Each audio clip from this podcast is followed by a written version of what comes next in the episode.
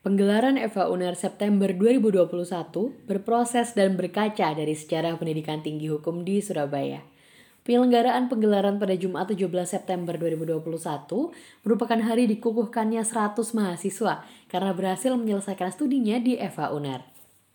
Kegiatan yang dilaksanakan secara online tersebut mengukuhkan 26 lulusan program sarjana hukum 34 lulusan program Magister Ilmu Hukum, 31 lulusan program Magister Kenotariatan, dan 9 lulusan program Doktor Ilmu Hukum.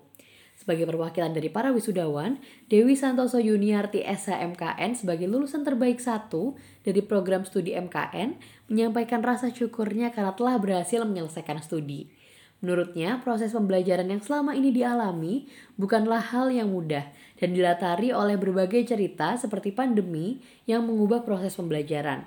Akan tetapi, keterbatasan yang dialami tersebut bukan sebuah penghalang bagi dirinya dan wisudawan yang lain, karena pada faktanya mereka berhasil juga dinyatakan lulus.